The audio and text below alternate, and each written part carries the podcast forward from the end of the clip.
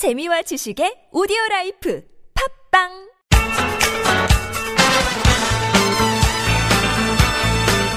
지금부터 펼쳐지는 10분간의 강의가 여러분과 자녀들의 행복 지수를 바꿀 수도 있습니다.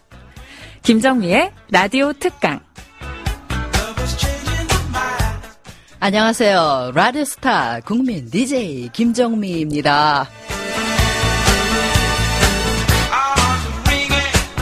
주말 오전 11시 30분에 찾아가는 라디오 특강은 이 시대 최고의 강사님들을 모시고 삶의 지혜를 배우는 시간입니다. 왜냐? 행복하려고요. 그런데 요즘 여러분 살림살이 나아지셨습니까? 아, 여기저기 투투거리는 소리가 점점 커지고 있어요. 하지만 어쩝니까? 방법을 찾아야죠. 그래서 준비했습니다. 현명한 주부의 똑소리 나는 소비법.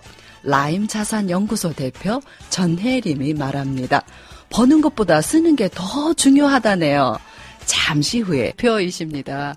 어, 똑똑한 소비자, 예, 현명한 주부가 되는 방법에 대해서 어, 귀한 말씀 해주시겠습니다. 자, 박수! 너무 예쁘시죠? 어, 여러분 안녕하세요. 라임자산연구소 대표 전혜리입니다. 반갑습니다. 네. 저는 오늘 어, 여러분들한테 현명한 엄마의 소비 습관이라는 어, 얘기를 지금 어, 들려드리려고 하는데요. 어, 엄마의 역할이 굉장히 큰 것 같아요. 저도 지금 엄마로서 어, 지금 가정에 충실하고 있는데요. 엄마의 소비 습관이 그대로 자녀들한테도 그대로 가더라고요. 그래서 오늘 제가 이제 말씀드릴 거는 팁을 몇 가지 제가 뽑아왔어요. 그래서 그런 팁을 전달하는 시간을 갖도록 하겠습니다. 일단 지금 저희가 살고 있는 시대가 100세 시대입니다. 여러분들 잘 아시죠? 그래서 뇌하고 혈관만 막히지 않으면 어, 그, 그 안에, 예, 그런 것들은, 예, 체인지가 가능하다고 합니다. 그래서, 여러분들도 그 뇌하고 혈관 쪽만 좀 조심하시면, 예, 100세 이상도 사실 수 있을 거라고 생각이 듭니다. 근데 100세를 사는 건 좋은데, 건강하게, 또 어, 사는 게 굉장히 중요하잖아요. 그런데 그거에 대해서 대비책을 세우지 않는 분들이 너무 많아서 제가 그런 부분에 대해서 되게 열심히 강의를 하고 다니는데 오늘 제가 노후에 대해서는 말씀을 드리지는 않을 거고요. 그 노후를 가는 데 있어서 가장 그 중요한 것들, 소비에 관련된 그런 것들을 좀 말씀을 드리도록 하겠습니다. 근데 100세, 100세를 시대에 살아가는데 가장 문제점이 저희가 뭐냐면 첫 번째는 질병이라고 해요.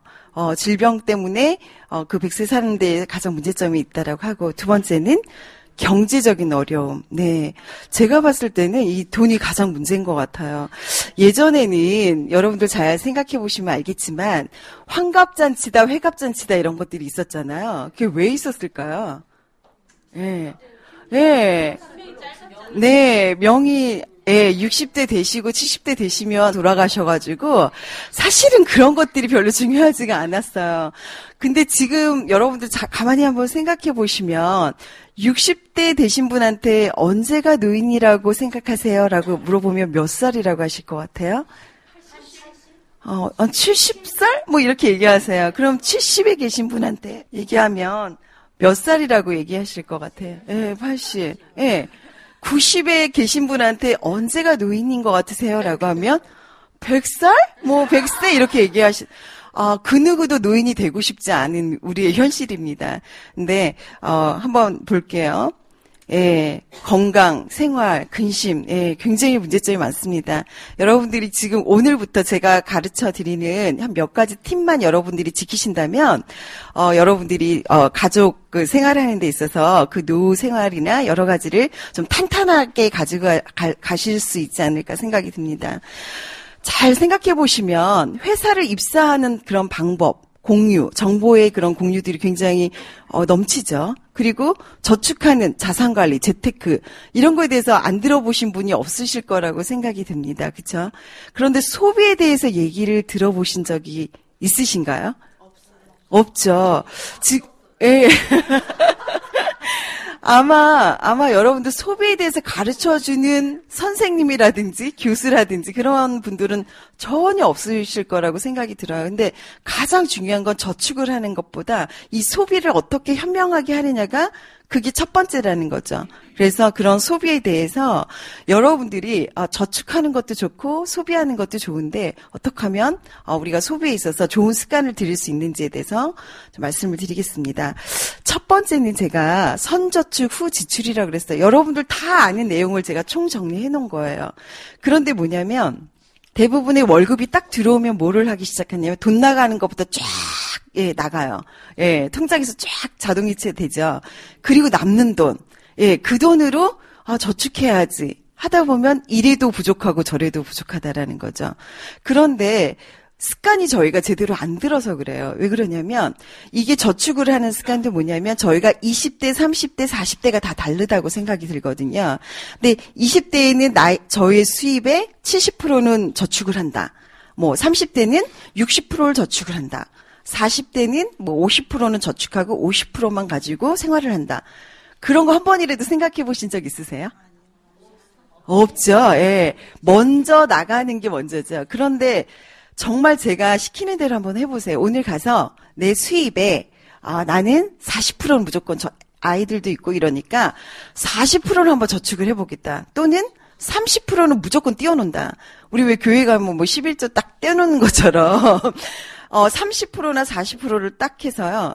딱 저축을 해 놓으시고요. 나머지 것 갖고 생활을 한번 해보세요. 그럼 뭐가 생기냐면, 이래도 부족하고 저래도 부족한데요. 목돈이 생긴다라는 거예요. 네, 한번 시도를 한번 해보세요. 두 번째, 어, 가계부 쓰기예요. 여러분들 가계부 혹시 쓰시나요? 예, 쓰시는 분 한번 손 번쩍? 예, 몇 분 안, 안 계시네요. 그런데 여러분 꼭 쓰셔야 돼요. 가장 편안한 시간이 언제세요? 예.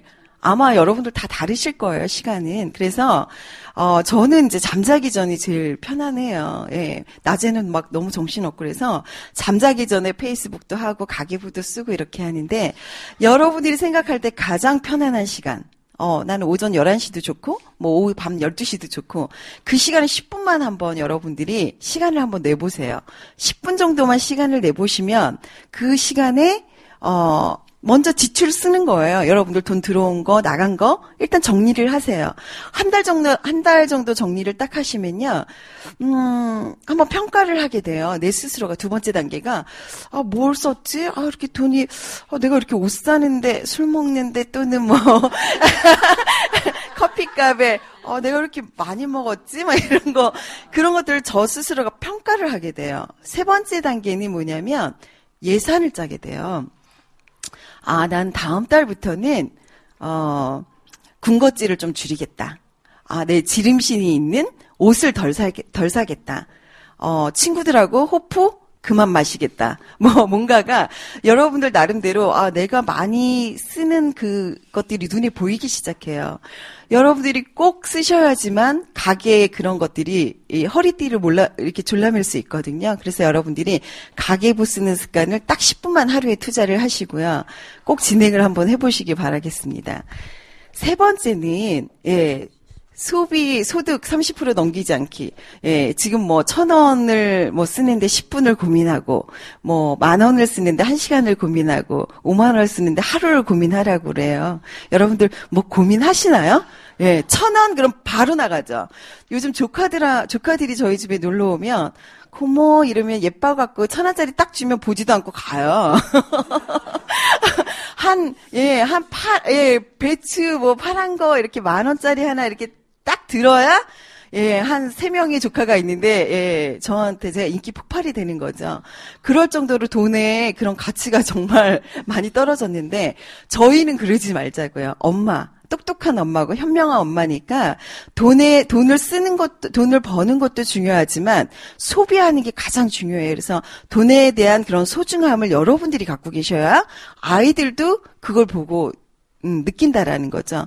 그래서 여러분들도 음, 오늘부터라도 돈을 쓰는데 지갑에서 나갈 때 그런 모션을 한번 생각하고 또 생각하고 그런 습관을 한번 들여보시는 것도 좋으실 것 같다라는 생각이 좀 들고요. 네 번째는 통장 쪼개기라고 제가 넣어놨어요. 아, 통장을 쪼개라니까 뭘 쪼개라는 거예요? 라고. 그런데 아, 쪼갤 통장이 없죠, 당연히. 아, 맨날 마이너스예요. 뭐, 뭐, 재테크 들으면 뭐예요? 뭐, 돈이 있어야 저축하죠. 예. 만드셔야 돼요. 제가 보면은 천만 원을 받는 사람과 백만 원을 받는 사람과 오백만 원을 받는 사람과 그런 사람들을 돈을 버는 거는 다 달라요. 그런데 나중에 종잣돈을 마련하는 거는요. 천만 원을 버는 사람이 종잣돈을 마련하는 게 아니라 백만 원을 버는 사람이 종잣돈을 마련하는 경우가 훨씬 더 많아요. 이해가 안 가시죠? 많이 벌면 많이 이렇게 저축할 것 같은데 그렇지 않다라는 거예요. 근데 그 돈에 대한 그런 명확한 포트폴리오를 본인이 갖고 있어야 된다라는 거죠. 그래서 그런 것들이 가장 중요하다. 그래서 월급이 딱 들어오게 되면 거기 통장에 돈 월급 통장을 갖고 있고요. 그 다음에 고정적으로 지출을 하는 나가는 그런 고정 지출 통장을 또 마련을 하고 있고요. 또 투자할 그 노후 자금이나 뭐 펀드나 교육 자금이나 이런 것들 그런 것들이 또 나가는 통장을 하나 또 갖고 계시고요. 또 비상 예금 자금이 있어야 돼. 너무 빡빡하게 살면 삶이 또 힘들어져요. 그래서 여러분들이 또 갑자기 또 부모님이 아프실 수도 있고 또 그쵸? 아이가 또 갑자기 아파서 이렇게 돈이 들어갈 경우도 있고 이렇기 때문에 비상 예비 자금도 꼭 필요하다. 그래서 여러분들이 아 통장이 많으면 부자 뭐 이런 걸 떠나서 뭔가 이렇게 규모 있는 그런 것들이 좀 많이 필요하다라는 얘기고요. 또 다섯 번째는 신용카드보다는 체크카드를 써라. 여러분들 신용카드 많이 쓰시죠? 쓰지 마세요. 예, 저는 한 몇 년 전부터는 신용카드를 안 써요. 예, 안 써요. 전 신용카드 절대 안 써요. 체크카드만 쓰는데요.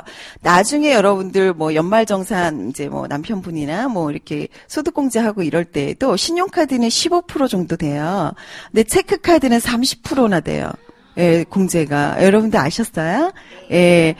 그리고 또 한 가지 매력적인 건 뭐냐면 소득공제도 중요하지만 어 이게 어, 여러분들이 그 SNS로 해가지고 돈, 그 돈을 탁 쓰면은 그 잔액하고 딱 뜨잖아요.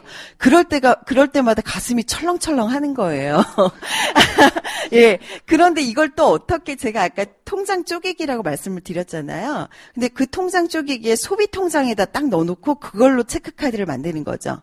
예, 소비 소비 통장에다가 그러면 거기에 돈은 별로 없잖아요. 예를 들어서 제가 30만 원을 넣어놨어요. 그런데 막 돈을 내가 마트에서 막확 긁을 것도 그냥 거기 딱 보면은 아, 돈이 얼마 없으니까 좀 살 것만 사자 이런 생각을 하게 된다라는 거죠. 그래서 여러분들이 소득공제도 좋지만 그런 어 심리적인 부담감을 꼭 갖고 계셔야지만 이 돈이 나가는 데 있어서 약간 예, 멈칫하게 되는 그런 게 굉장히 좀 중요하다. 예, 지금도 늦지 않았습니다. 그래서 여러분들 엄마가 똑똑한 소비를 하시고 좋은 습관을 갖고 있어야 또 그 자녀들도 그걸 보고 또 똑똑한 소비를 하며 또 가정이 또 행복해지고 또 앞으로는 또 나, 나라가 막 그런 빚 때문에 힘, 힘들어하는 그런 사람들이 없고 돈 때문에 자살하는 그런 사람이 없게 만들 수 있는 그런 근, 근원지가 현명한 여러분들이 아닐까 싶습니다. 마무리하겠습니다. 감사합니다. 어쩜 좋아요. 전 그동안 쓰는 돈이 내 돈이라며 개념 없이 살았네요. 그래서 부자가 못 됐나요? 하지만 늦었다 생각할 때가 빠른 때라고 하니까 이제라도 가계부 쓰기에 도전해 봐야 될까 봐요. 여러분도 하나 더해 홀라당 넘어가지 않으실 거죠? 지금까지 저는 김정미였습니다. 여러분 행복하세요.